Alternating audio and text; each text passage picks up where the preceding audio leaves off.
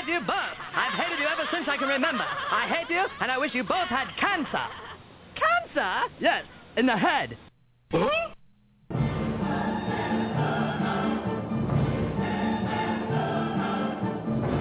as tired as hell, and I'm not going to take this anymore.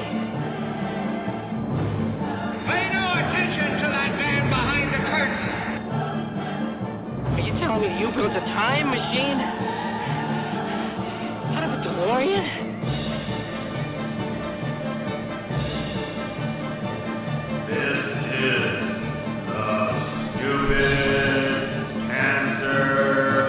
Show. Uh-oh. Sounds like somebody's got a case of the Mondays.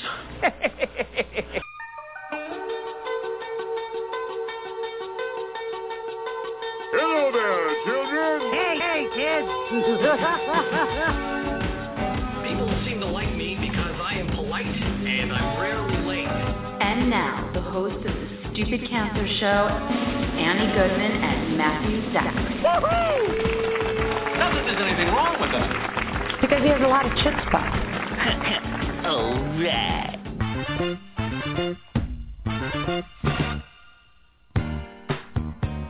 Monday, November 25th. And welcome to the Stupid Cancer Show, the voice of young adult cancer. I am your co-host, Matthew Zachary. I am a proud 17-year young adult survivor of brain cancer. Annie Goodman is off tonight, recovering from surgery. We wish her well. She'll be coming back very soon.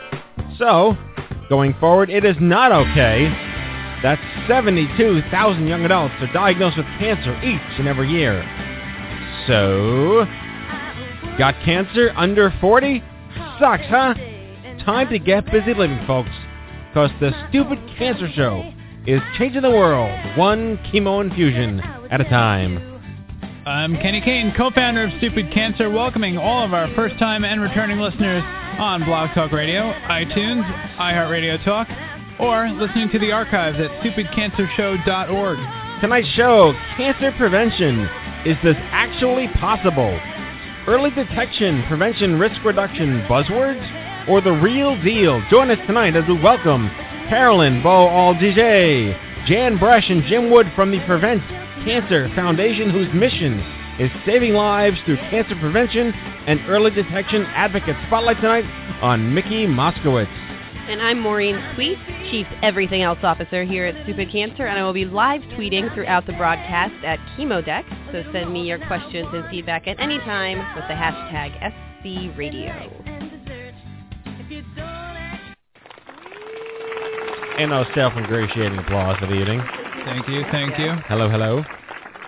Special shout out to Annie Goodman, hopefully listening. We miss you. We love you. We uh, hope you're well and recovering safely from surgery. She shot me a text that she she was considering coming in tonight, but I will take her silence as uh, relaxation. Yes, she deserves a little time off.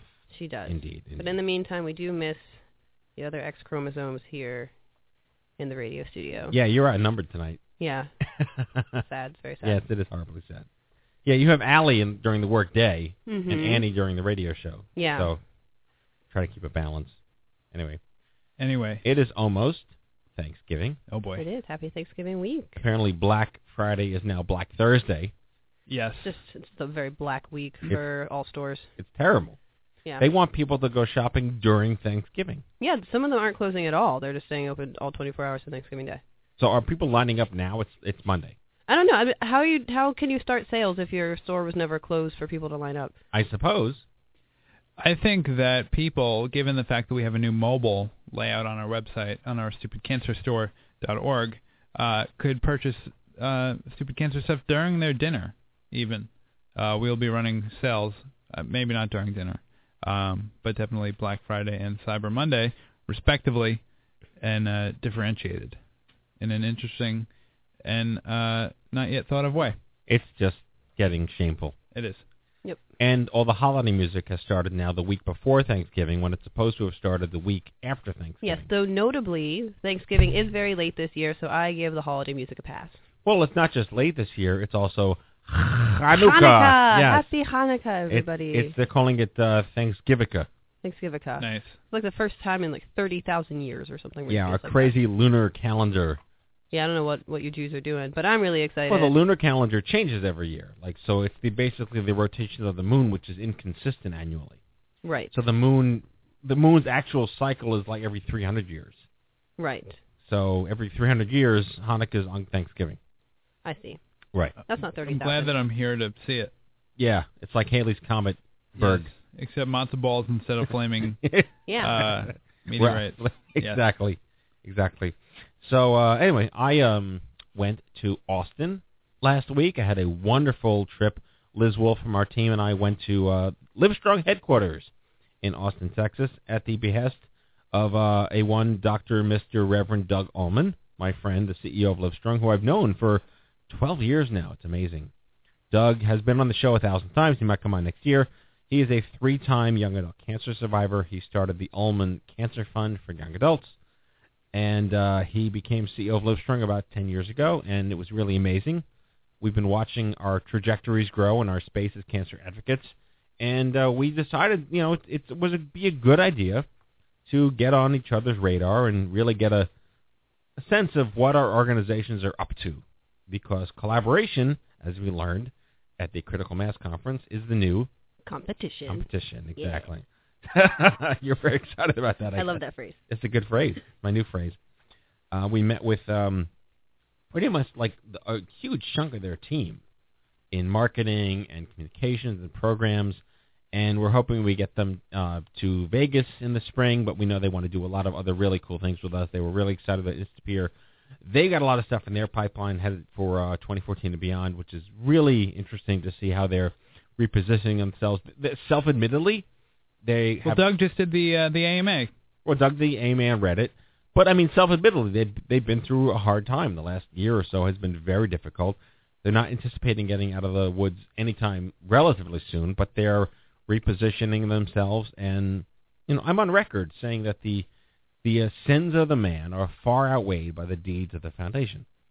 So they're doing all the right things, and I'm very happy to uh, talk about that because I think we can do good things together with them. Stupid Livestrong. No, no, that's not it. The intellectual property lawyers are calling in now. Yeah, exactly.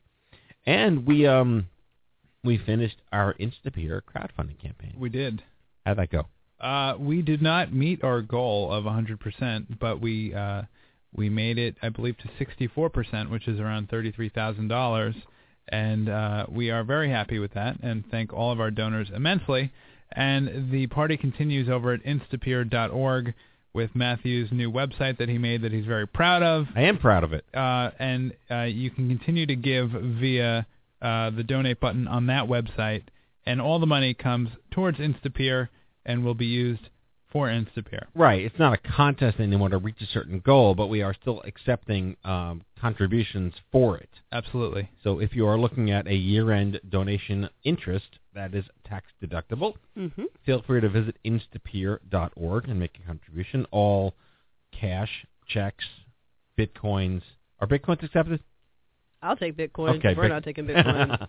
New York City subway token. Euro. yeah, exactly. Yeah. Aztec giant stone tablet coins. Yes, they are acceptable forms of currency. yes, please. Just roll them on down the street, Ratios. So what else is going on? What are your uh, Thanksgiving plans? I am headed out to Long Island. Long Island. Long Island. Not making it back to Ohio for Thanksgiving. But I'm really excited. I, as we discussed, Hanukkah is the same day. Hanukkah. Uh, so a good Jewish friend of mine has invited me out. So I'm going to be having my very, very first Hanukkah ever on Thanksgiving Day, and I'm really excited for it. Good. Your first Hanukkah. Yeah, I have never Hanukkah. So I was your first Jew. You're you're one of my first Jews. Yeah. this is your 1st You're Hanukkah. among the select few who are Wow. the first Jew contingent of my life. Yeah. And Kenny, do you have an estimate as to how many calories you will be uh, eating on Thursday? Uh, greater or equal to uh, 2,000. hey, that's In not one- you so mean I'm- I'm in, just- in one I- meal. Yes, I'm just not going to eat prior to the main event. You'd like 24 Yeah. hour starve Yes, or and cleanse, Then, and then I will uh, Fast. I will be in a lethargic state. A pre the and post cleanse. I like it. All right, going back to our discussion about the the stores, how do they expect people full of tryptophan a to drive and b to stand in line and walk around? Well, they expect people to cut their dinners short and to not enjoy Thanksgiving as thoroughly as they ought to. Although I heard I'm eating at 2:30, which is I regularly eat around two or two thirty on Thanksgiving. Really? yeah. Yeah, it's a family thing. That's like the early bird special in Miami. Well, we eat and then we pass out and then we wake up, Yeah. You have- have dessert, watch football, which Yeah. I don't know about you guys, but that's an important part of Thanksgiving. Ah, yes. My sister has expressed interest in going to the mall past uh, or post dinner. I just don't understand. We'll get to our guest in one second. Uh, final thought. I don't understand why people still need to go to some place to physically buy something when you can get it online. Except for maybe clothing, which you have to try on. You can buy a 57-inch plasma television on Amazon. And then Why you would- make sure that your uh, favorite delivery guy doesn't drop it. I don't. That's why, true. Why would you wait in the store? It's 2013. The only things I need, and this is going to sound materialistic, but I haven't had a I haven't had a TV in like seven years. Right. I could use a TV and an Apple TV, if only to make the little movies that I watch on my MacBook bigger.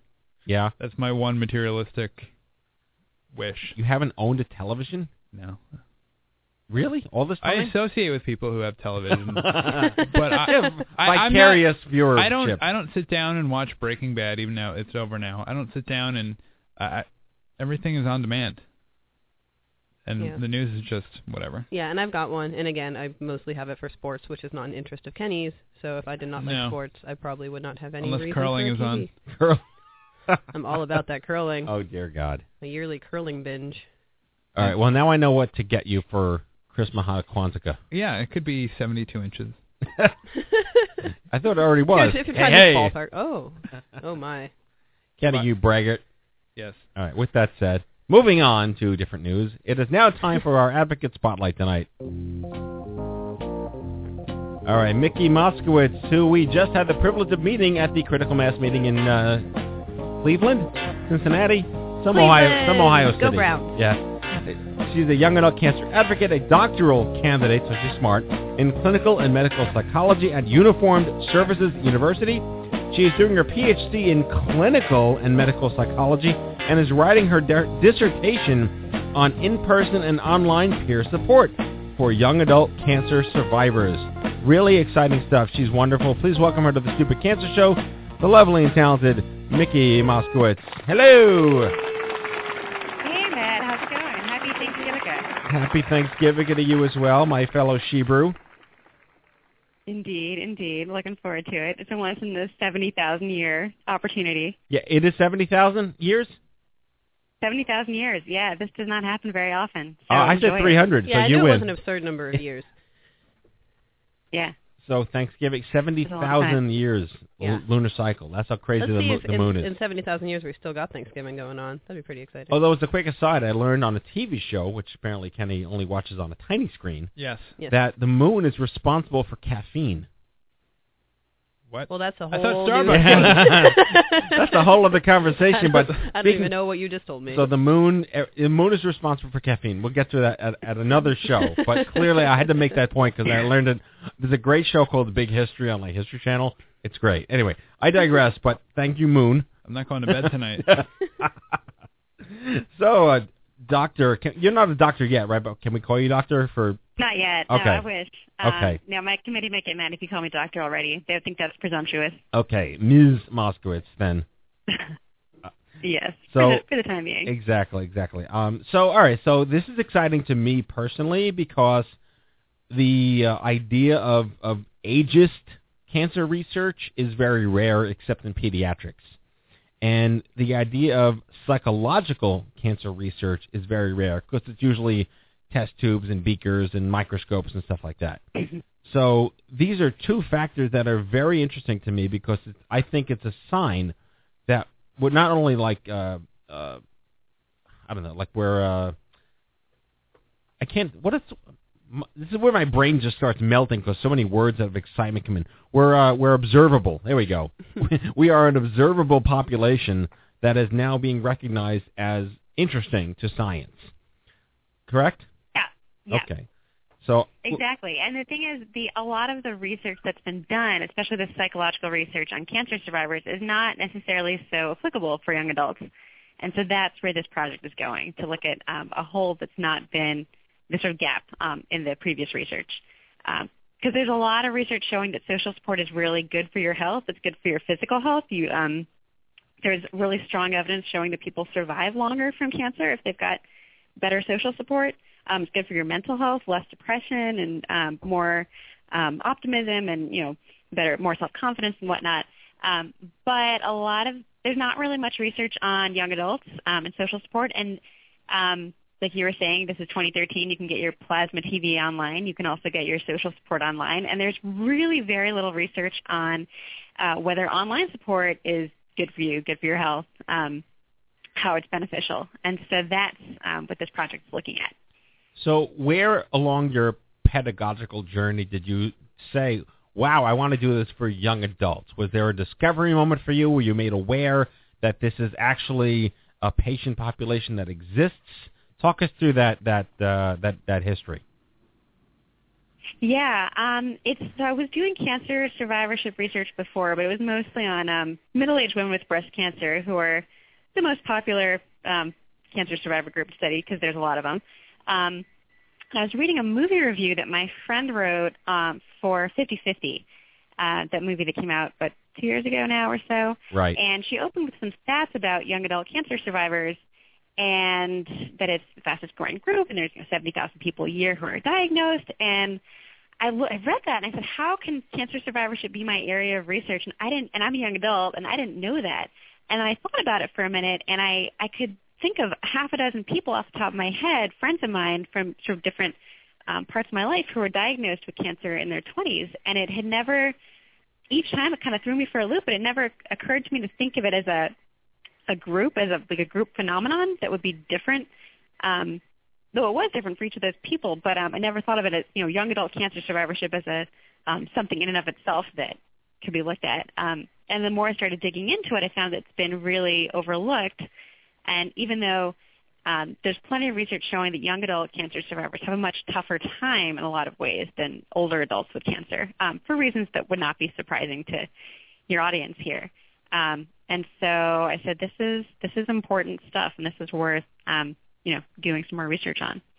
All right, so let's get down to the, the, the nitty gritty. What have you discovered through your early research on this? And as a part of that question, have you built a differential between how young adults use online peer support for different diseases or just for cancer? I've just been looking at cancer. Um, although it's interesting, since I've done this project, um, I've got a, a cousin who has a son with cystic fibrosis, and for them, it's it's actually different than cancer in the sense that they can't do in-person support activities um, because of the risk of cross infection. Um, these very serious infections that get passed back and forth um, between people with cystic fibrosis. So they're um, they don't have the options of in-person support that you do with cancer. Um, they're kind of forced to, if you're going to interact with other cystic fibrosis patients, you, you've got to be online. Um, so that's something I've just sort of learned on this side since doing this project. Um, but I've just been looking at cancer survivors. And have you found that in your uh, in your interviews and uh, sort of uh, you know research, young adults are using online more than offline, or is offline not even part of your scope? Um, it is part of my scope. I don't have stats in terms of um, frequency of, usage, really. Um, there's a previous study I saw that said they, the number they got was 8%, that 8% young adult cancer patients or survivors used um, support groups, sort of that traditional sit around in a circle, talk about your feelings kind of support group. So 8% is really low, um, and so that's not really very appealing for a lot of people. And um, and I say that uh, having been on the research side and then having been on the clinical side, um, starting and leading a support group for young uh, women with cancer at Walter Reed um, when I was doing some clinical training there. And it's hard to get people to come. We got a small committed crew, but um, I didn't really know at that time when I was leading that group why people were not, um, you know, why support groups have a hard time getting people to show up. But now I've got a better sense of why that is. Um, and um, what is that a lot sense? of things. What One is, is what that- is the why? Sorry, go ahead. What is the why? You just need alcohol. yeah, alcohol. Right. Yeah. um, I think one is that it's it's really intense, it's sort of intimidating that you're asked to show up and um, for one thing, to commit to something, and I think young adults as a group, we're not really good at committing to things in advance. We like to change our minds at the last minute, and we like our instant gratification, and that's where logging onto Facebook at any hour of the day that seems convenient is much more appealing than having to say in advance, okay, on the you know third Monday of every month, I'm going to show up to this thing. Um, so that's one piece. Sitting in a circle with a group of strangers you've never met before, looking them in the eye and spilling your guts about how you feel is is really uncomfortable, and that's not necessarily so appealing. And uh, what I found from interviewing um, young adult cancer survivors is that well, a lot of people don't like that idea, and that it's a lot more comfortable, a lot more enjoyable to go to say a happy hour or some kind of you know dinner or movie or whatever, some kind of social outing. It's outside the hospital for one, so you break that association with um, you know cancer treatment, and you get to just talk to people and enjoy a night out, feeling you know like any young adult would enjoying a night out, and not feel like you have to talk to can- about cancer. You don't have to talk about your deepest, darkest emotional experiences. You can just appreciate that you have this important thing in common, but not dwell on it. Um, and that's something that's really different from being a, a support group where you're stuck talking about that one thing. Right, and that speaks to me personally because again, I I am going to celebrate my 18th year cancer free. There really were no options in the 90s outside of the white walled spill your heart and cry in a circle op- options. And again, being a young adult, I was the only person in that room, so I kind of never went again. I went once. And when I started to get into advocacy and understanding what my generation was dealing with in terms of its lack of social support structures before Facebook and Twitter were options at that point, no one was having anything social. There were some smaller events here and there, and you know this idea of we have the right to still mingle and be social in a comfortable environment that isn't a white wall is to Kenny's point where the alcohol comes in, and one may argue or contest that it's a bad influence because alcohol can or may not or might be good or might be bad for you. No one says you have to drink. We used to call them happy hours because everyone was actually happy, not necessarily because there was alcohol in the room. But to your point, it's validating that we're now seeing science proving the anecdotal testimonies that seem to help build the foundation of the young adult cancer movement, correct? Yeah, and actually that sort of reminds me of something really interesting um, in sort of the history of this research on social support in cancer.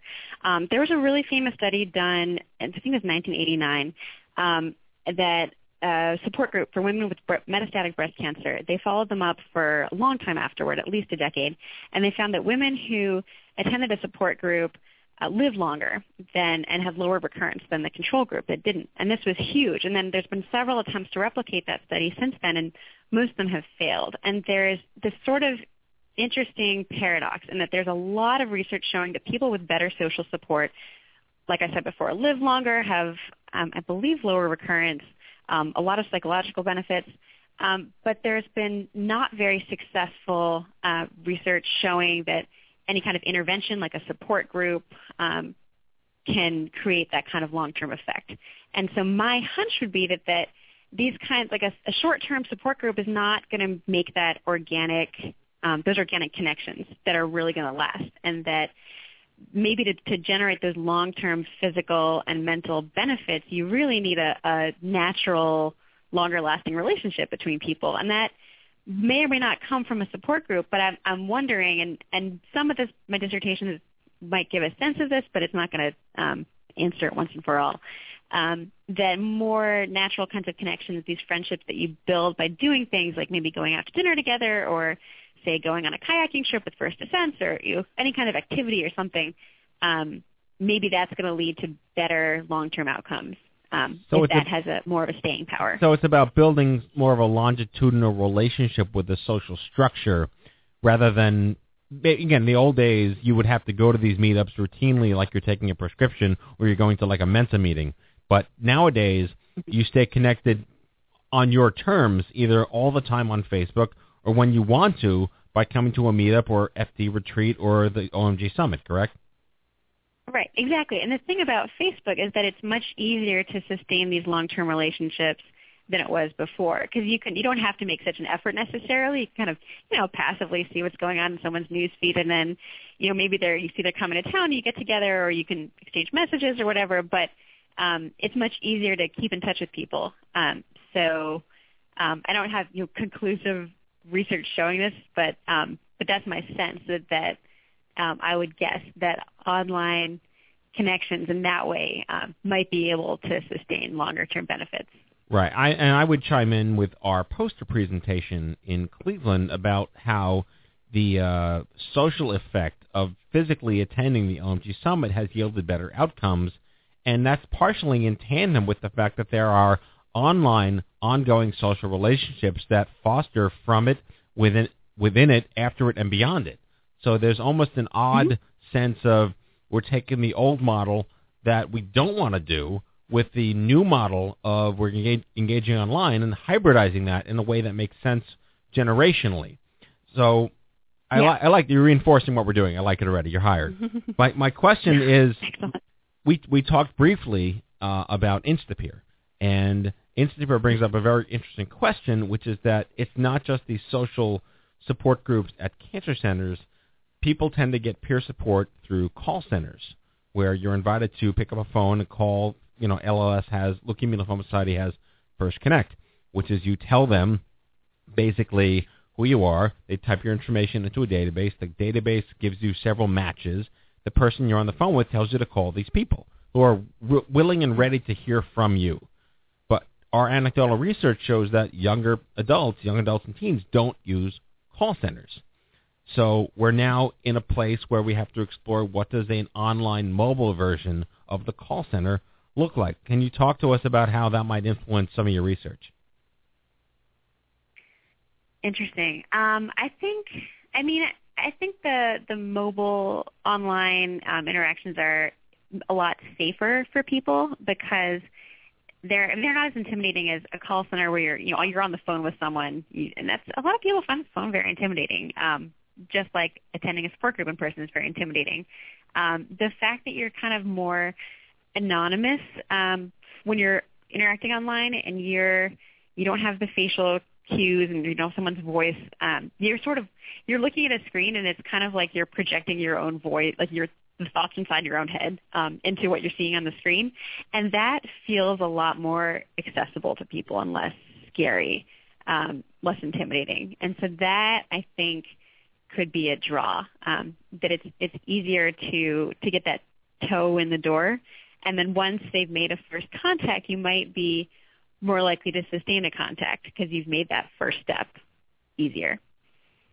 Exactly. All right, so we have about like two or three minutes left. I want to get to two really important questions. One is, are there downsides? This is kind of a, a, a you know, we already know the answer, but what are the clinical downsides or the risks of living your life and being social uh, with cancer online?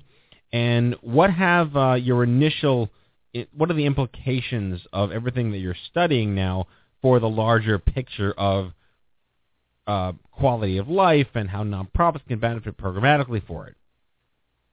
Sure, sure.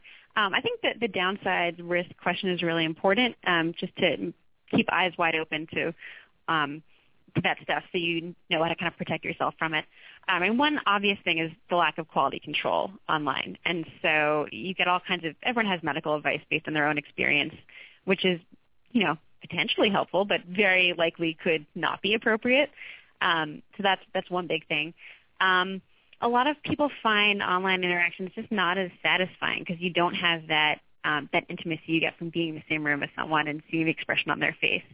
Um, and um, so that you know might not be a satisfying a way to meet your support needs. Um, something else that's um, really important is that there's a selection bias that happens uh, in a lot of online communities, and that the and I've got to be careful the way to phrase this, it's, but um, generally when people are more lonely or feeling more depressed, um, more socially disconnected, if you don't have these in-person resources, you're probably going to be more likely to um, spend more time online and be more vocal online.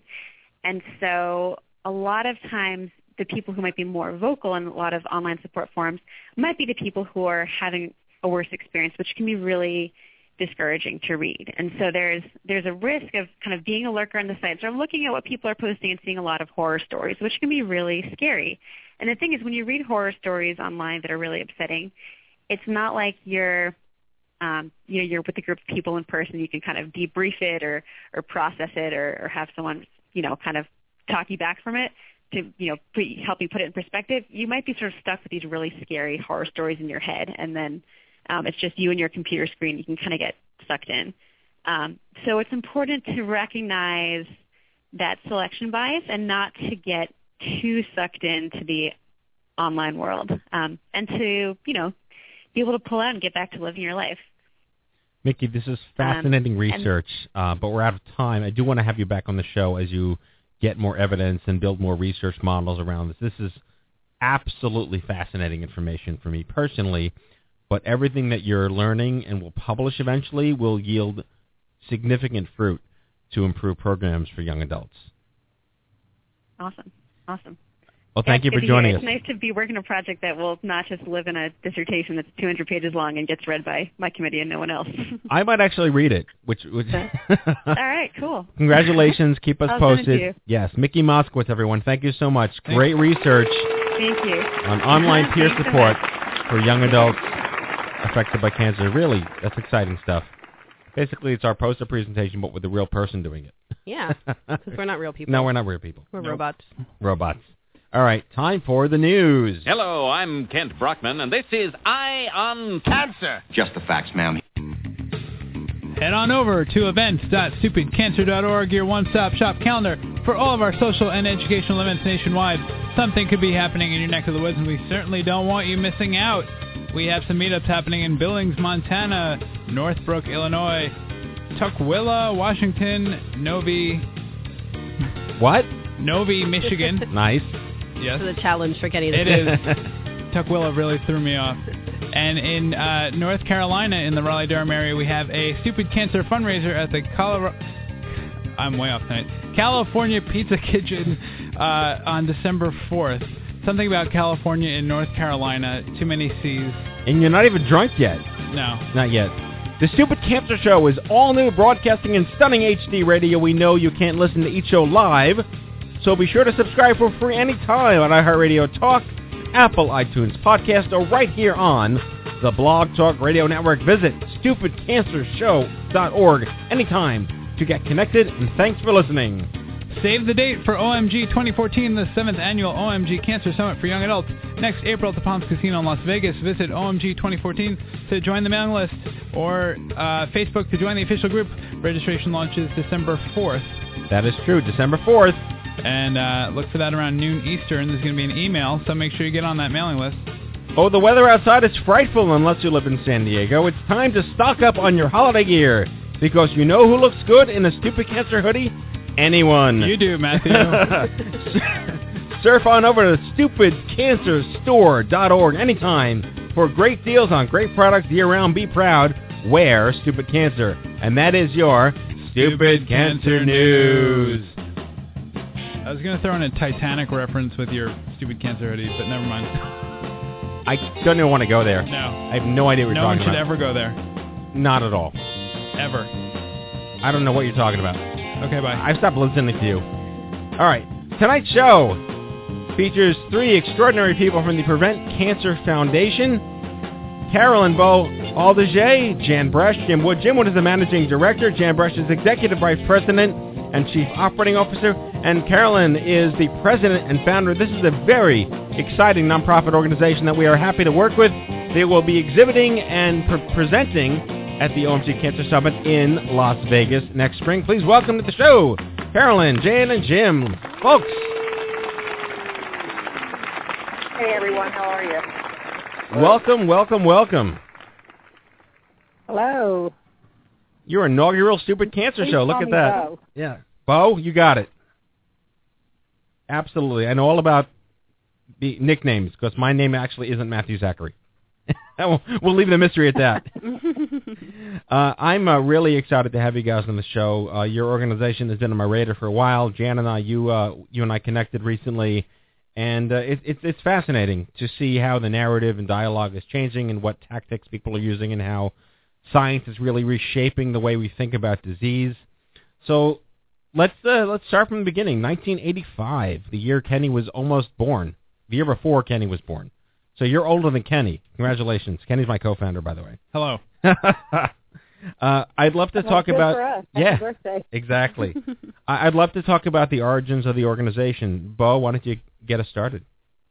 Well, the the origin of the organization was in my kitchen, and I had had the experience as a pretty young person of taking care of my father, who was dying of cancer. I had two little children; they were aged three and eight, and we moved in with him. My husband commuted on weekends, and we took care of him the whole time he was dying of this disease, and it kind of got my attention. So I decided that prevention was something that seemed to be overlooked. I did a little literature search, which consisted of going to the local library and using the old-fashioned card catalog because that's all there was in those days. There was no internet in 1985 that we had access to. And I learned that nobody was really looking at cancer prevention, but it seemed to be there seemed to be a lot of information suggesting that it was a preventable disease. We knew about tobacco, yes. We knew about smoking and cancer, but we didn't know a lot about diet and exercise and other factors that contributed to cancer. So that's really that was the origin of the of the organization, and I started it literally at the kitchen table. Excuse me, and I um, I just kept going. I sort of did everything. I used to spread out the research grant applications on on the bed and on the ironing board, look at them and deliver them to to our reviewers at the National Cancer Institute in um, in plastic file file containers. And I I took them myself to save money because I didn't want to spend money on couriers. So uh, we've always been a lean and mean and efficient organization, and even 28 years later, uh, we do we do things a little more in a little more streamlined fashion. We do use FedEx, but but we still are uh, very efficient. Well, all right. So let's talk about that. Let's bring on uh, Jan and Jim then, because it is 28 years later. So much has changed since 1985 with respect to survivorship prevention, awareness, uh, risk reduction, all these magic buzzwords we, we like to use all the time. Let's talk about what you guys are actually up to these days programmatically. You know, the uh, there are four pillars of the foundation, and one is research, which Bo talked about, and we fund researchers who are early in their career who are doing prevention and early detection strategies only. Um, there's a lot of organizations focused on cure and treatment, but um, 28 years later, we are still the only nonprofit in the U.S. that is solely focused on prevention and early detection. So there's still a big void here. Um, the foundation is also does um, educational and community outreach programs, and we do advocacy as well. So we've kind of got a, a multitude of things going on, but our biggest um, effort is to educate people on what they can do to reduce their cancer risk. And absolutely everything that you do is going to be the same thing that you would do for any chronic illness, except for now you're going to throw the screenings in there and knowing your family history because that's going to change, that may change, I should say, what your screening guidelines might be for cancer. Agreed. Absolutely agreed. So in terms of all right, so you just said a lot of stuff. This could open up. We have a whole half hour to talk Yeah, about I this. and you know, uh, we we deal with uh, young adult cancer, and that also includes uh, children who are now young adults who had cancer 5, 10, 20, 25 years ago, uh, who are now dealing with chronic conditions and and uh, issues faced because they were treated like I was with Chernobyl radiation 18 years ago. They don't do that much anymore.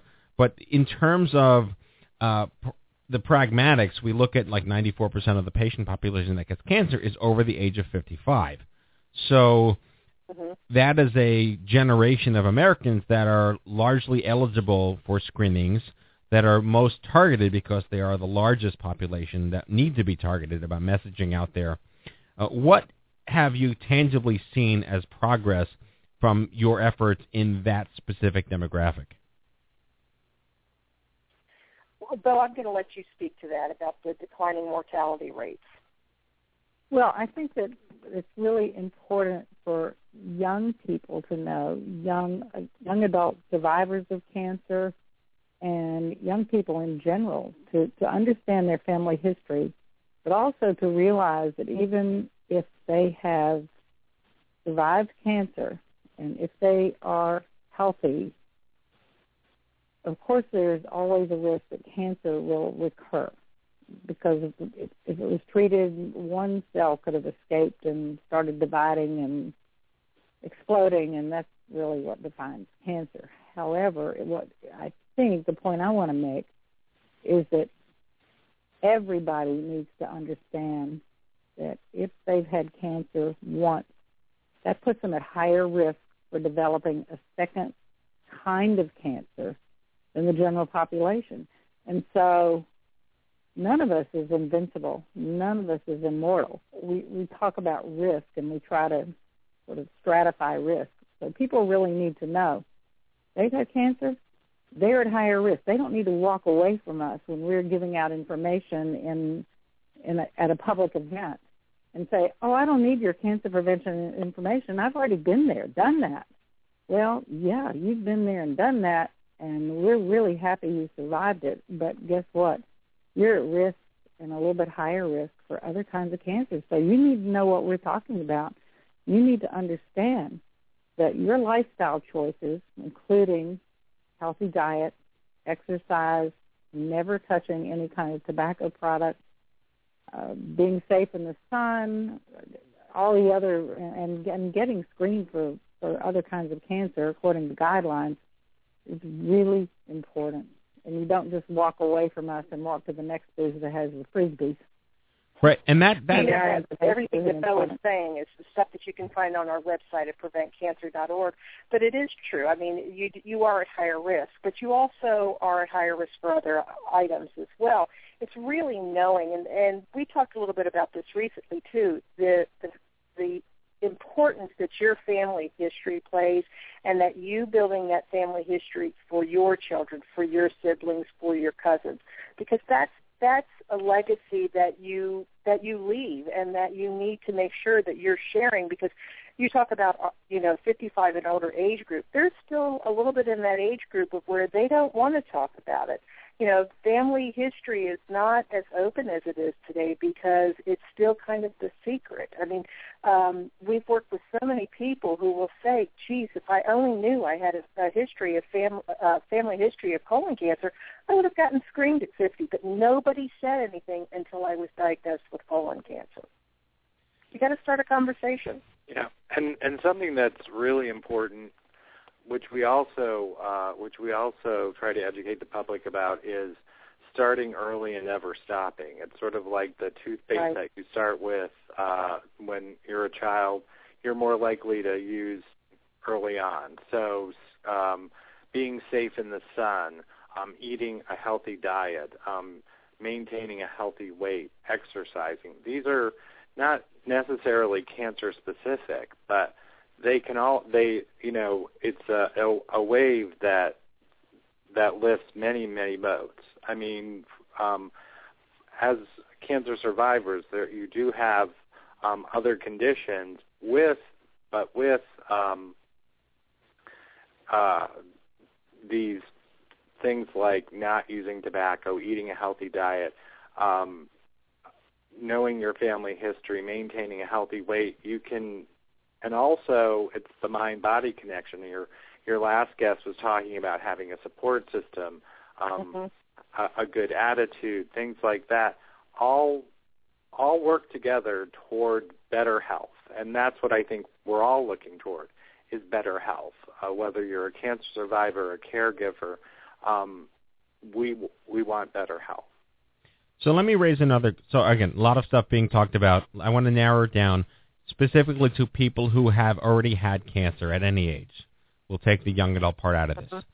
There's a new movement now in survivor care and survivorship care led by Livestrong, some other organizations, to develop survivorship care plans, which are basically compliance and adherence report cards that you get when you're discharged about your risk, side effects, late effects, long-term effects, other things. Are you involved in that process? Because to me, that sort of systemic installation of communication between you and your, your providers is what's going to make you more aware of your future risks and what you can do to talk to your family about that risk itself, to yourself and the and the rest of your family. Are you at all involved in that particular project? we have not been involved in that. Um, we have advocated for for those things and for knowing your family history and for being your best advocate because nobody knows your body better than you. We have done that. Now, Bo, I don't know if you have worked on any of those um, panels that have put this together, but the foundation itself has not done that. I was going to mention, and this may not be the thing that you're talking about, Matt, but we're working with uh, a number a number of other cancer organizations for the cancer insurance checklist for um, the ACA, um, which gives um, uh, cancer patients uh, a checklist they can they can go over in terms of um, what their conditions are and then compare it for, to the different plans. So it is, in a way, it is basically mapping out um, mapping out what you have versus what your provider or potential provider may provide. So we we are involved in in something like that, which is is very close to what I think you're saying.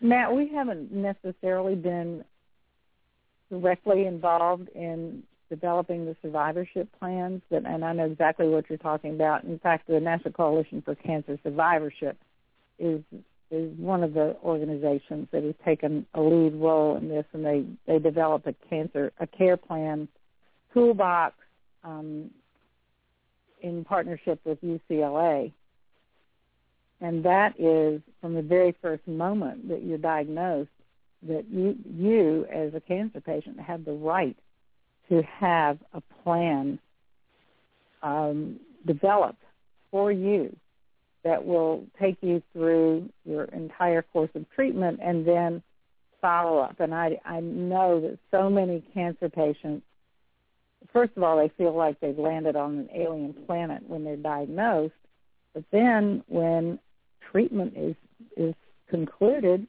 they think, oh my gosh, I'm back on another alien planet because I don't know what to do next a primary care doctor doesn't know, caregiver doesn't know what I've been through. Do I go back to that person? What is what's life going to be like going forward? And so I Where think do I these, turn next? yeah, these these plans are really really invaluable, and I commend NCCS and Livestrong for working on this. Um, and no, we haven't been directly involved, but the fact that we have information about prevention and early detection for other kinds of cancer for those who, who've been diagnosed and survived the disease, it, it's possible that there's a role for us to play. So thank you for the suggestion. Exactly, and um, I, the reason I asked because I have one, and Sloan Kettering actually reached out to me like 12 years later that uh, once they started this, somehow I'm still in their database, and they reached out and said, "Would you like to come back for a report card on what to do?" And like I kind of already know what's wrong with me ten years later, thanks to not dying from cancer. But okay, I'll come in and be your guinea pig. And I was one of the first people that got their survivorship report card, which basically said all this may happen to you. Of course, all this did happen to me, but that I'm at risk for this and this and this and this. Tell your kids, tell your sisters, tell your wife, whatever it is.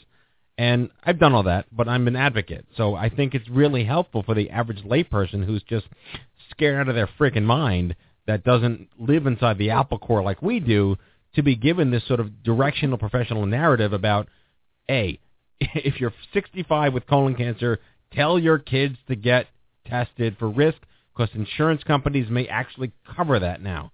You know, something as simple and anecdotal as that. Absolutely. So let's let's talk about insurance then.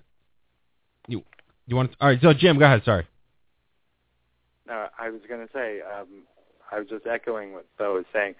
A lot of that information is is on our website and and also our collateral materials. Um, so I would suggest going to preventcancer.org to see what we have that because uh, cancer survivors are, are some of our best ambassadors um, for cancer prevention and early detection. And I think it's because of the information that we provide um, in that vein. Yeah. You know, one thing we haven't said is we haven't mentioned early detection very much, and early detection is a secondary form of prevention, and, and that's why it's, you know, it's in everything that we do. Right. I was going to basically ask about insurance specifically because you brought that up. Early detection is very difficult when you are under 40 because you're not usually eligible for screenings unless perhaps you have a history that you're aware of and your insurance company would cover that screening. And young adults don't typically get cancers that are detectable. We get uh, thyroid cancer and blood cancer, sarcomas, soft tissue, brain tumors. You know, uh, ha- eh, what what are your thoughts on the uh, the lesser well-known detectable or undetectable cancers?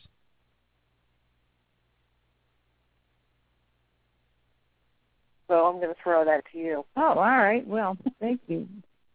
So my thoughts on the lesser well-known um, undetectable cancers are we don't know how to detect them early.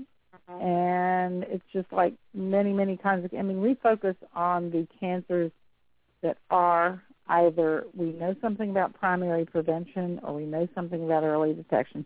We really don't know much about primary prevention of blood cancers, for example. And so many, many, many young people um, who've had cancer have had leukemia. We don't know much about preventing sarcomas. We don't know really anything about preventing sarcomas.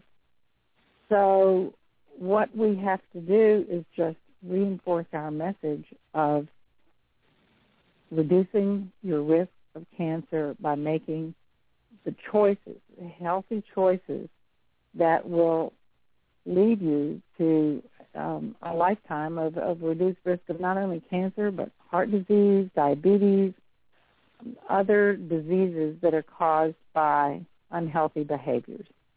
I and think that that's also really all we goes, can say. I think that also goes to being an advocate and, and and teaching individuals from a very young age to be an advocate. I, I said it before.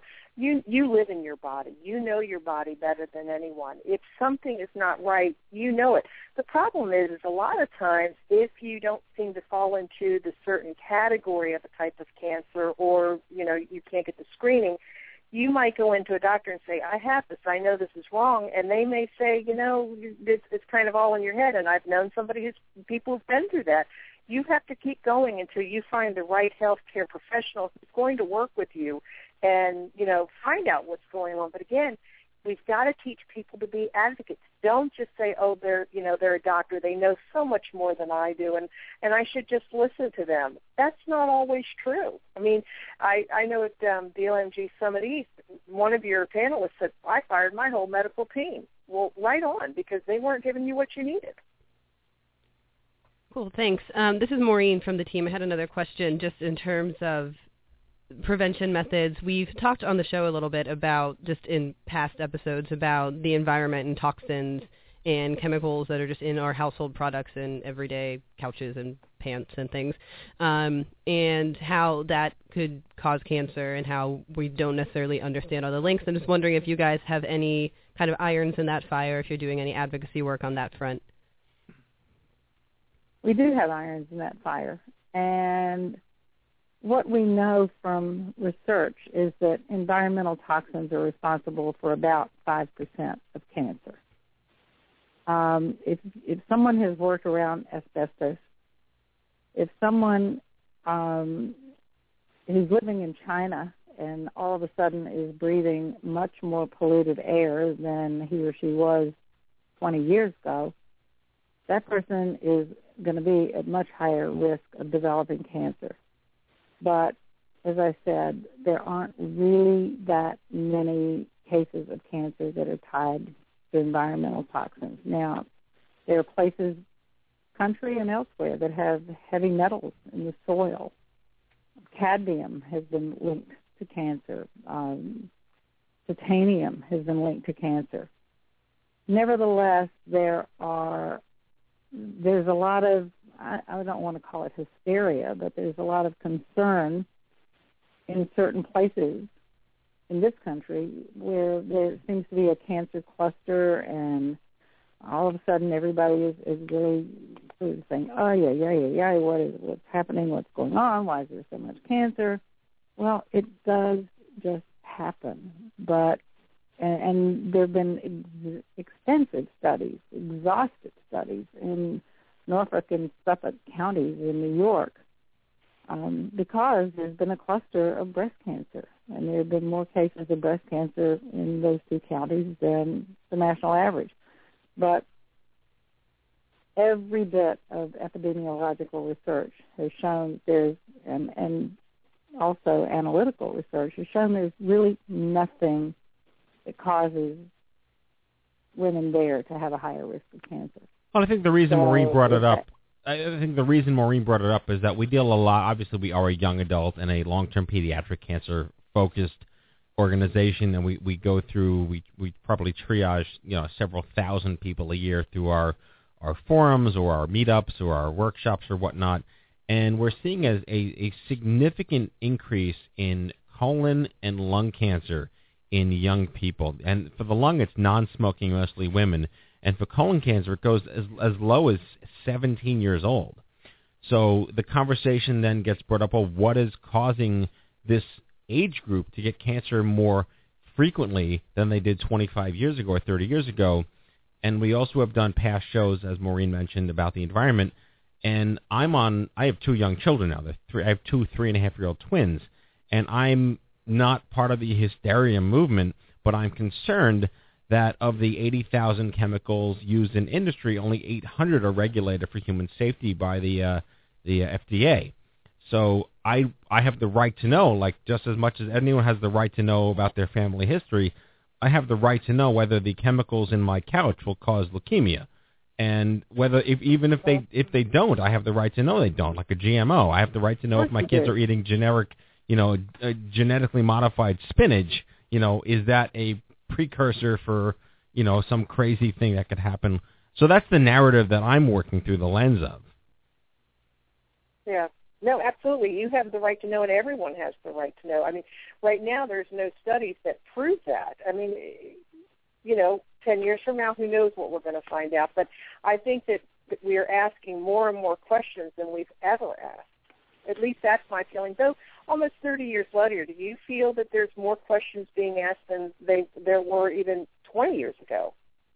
No, I think 20 and 30 years ago there were there was more emphasis on what's going on in the environment that's causing cancer, without understanding that mostly it's the environment in your own body, and mm-hmm. it's the it's the choices you make about what to what to ingest, what what food to eat and not eat, um, whether to exercise, whether to get screened appropriately, um, whether to lie out in the sun.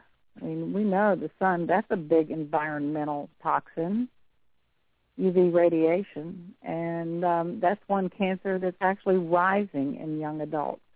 Melanoma is, is going up dramatically in young women, and a lot of that is attributed to the use of um, tanning beds. We know that. So we don't need a scientific study to show that if a young woman in South Dakota gets develops melanoma, then probably it's because she's been visiting a tanning parlor a couple of times a week for a long time. South Dakota in the wintertime, there's not a whole lot of sun. So I think that that we've we've come a long way actually in understanding what the environment does and doesn't do to increase cancer risk. But certainly it has a role. But Right. I think we just need to keep coming back to the message that you can't control your environment with the exception of working where there's asbestos or something like that. You can't control the environment. You can control what you your your food. That's that's part of your internal environment. You Yeah, can control how much you exercise. You can control how much you stay out in the sun. You can control tobacco and that's the number one cause of cancer. Period. Paragraph. Don't use tobacco in any way, shape, or form. Not smoking, not chewing tobacco, nothing. Do not let it get near you. And yes, if you grew up around a lot of secondhand smoke, it's possible you're at risk for cancer, for lung cancer, for other tobacco-related cancers and other tobacco-related diseases. Right. And so one thing that we also address here a little bit um, is minority groups and people of color um, and how in some groups there is you know shame associated with talking about cancer at all and some of them are not interested in getting screened or in even admitting that there's a possibility that they might get cancer um, is and also in sharing their family history which is another problem that we sometimes run into. Um, so what how have you tailored your messaging or how have you kind of worked to get around some of that and kind of destigmatize it in those groups? So we've developed some very specific programs, for example, uh, for underserved Latinas. Mm-hmm. And there is there's a whole issue in the Hispanic culture of the men not wanting their women to be um, violated, even by something like a pap smear. And we have developed a program that first of all, doesn't ask for documentation. Second, is done free of charge. And third is done in collaboration with faith-based organizations whom these families trust. And it's a it's a it's a program to educate and screen women for both breast cancer and cervical cancer for almost 20 years, and it has worked brilliantly. And the the biggest um, criterion that that when I say brilliant, the way we measure that is that women return year after year. Annual screening, particularly for breast cancer, is the key because one mammogram isn't going to tell you as much as a series of mammograms year after year. So we know that if we tailor our messaging, we go out into rural states and we we can tailor our messaging for for individuals who don't get necessarily don't have access to health care because there's no doctor who lives in their county well, Mm-hmm. let's, let's not even forget the uh, American Indian Alaska Natives, which is a whole other demographic that you talk about difficult to get through and get messaging to, and we've worked with them as well. And it really is just trying to gain their faith and lift, you know, be able to give them the information they need to make smart decisions. All right. So well, much of much of our work over these last 28 years has been geared towards underserved populations and trying to create programs and messages that work and resonate with these populations. So just last year, in fact, I, I'm a member of, of an organization called the Intercultural Cancer Council. It's um, it's made up of representatives of so many different communities that you, you really can't count them on on two on two hands. And it was their 20th um, biennial symposium on cancer, minorities, and the underserved. And they recognized a few of those of us girls who've done some good stuff. And I was one of the first ladies of the ICC. So I was one of about 15 people who were recognized on the stage. So it, it just shows you that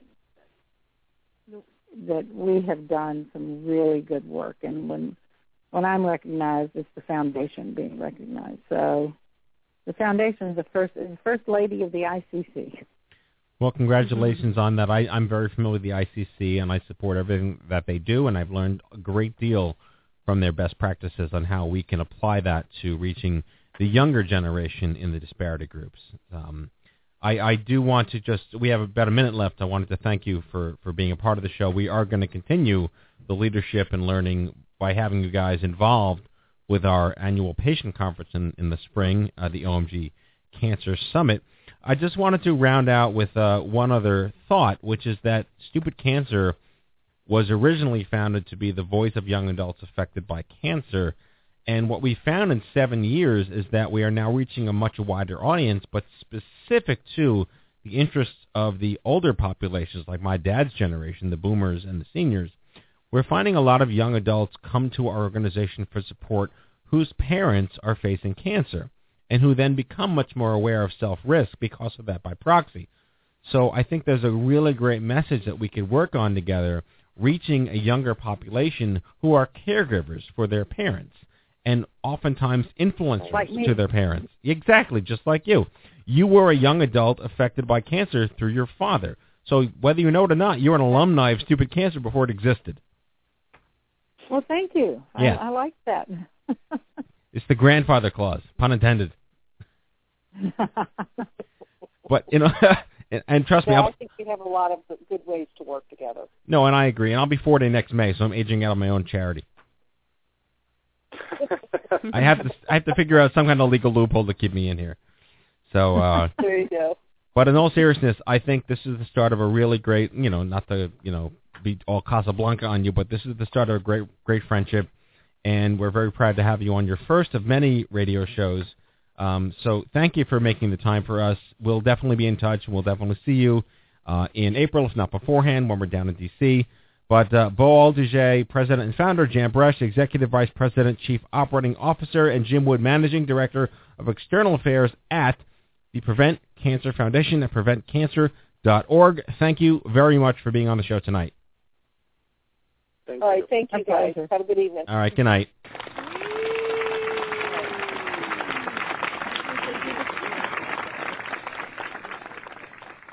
Very interesting to see how this will pan out when we now they're getting a lot of young adults affected by their older parents' Mhm. cancer. I think it's very interesting to see that. Um, I'm, I'm a spirited conversation to say the least. And with that, are we done? I think we are. Are you tired? Uh, I am pre-turkified. Yeah, he's got, he's got the tryptophan already. already. Pre pre-turkitized. It's going to be. Uh, by the way, they're making like turkey menorahs now. Have you seen these? What is this? The turkinoras. Turkinor. No, I've not. I've never It's heard a of turkey menorah where the feathers of the turkey are eight of them or nine Oh, of that's them. clever. it. Yeah. Interesting. Is there a turducken menorah? I would imagine there's probably. Well, it's the George Carlin statement. If you stick two things together Mm-hmm. that have never yet been stuck together before, some Mhm. schmuck will buy it. Well, I'm going to have to start marketing the turducken menorah within the next two days, or else I got to apparently wait 70,000 years It's to gonna it. go the way of the shake weight. and the and the snuggie.